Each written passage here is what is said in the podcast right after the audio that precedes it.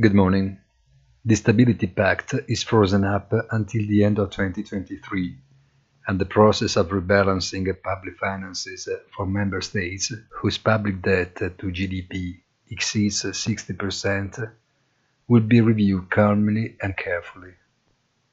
Delaying unpopular decisions is the universal mantra of politics, not so for the economy and finance, especially at a time when interest rates continue to climb and growth to fall.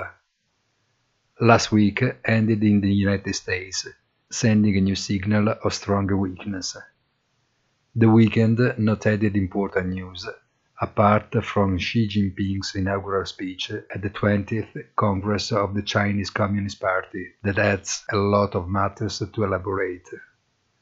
Have a nice day and please visit our site easy-finance.it.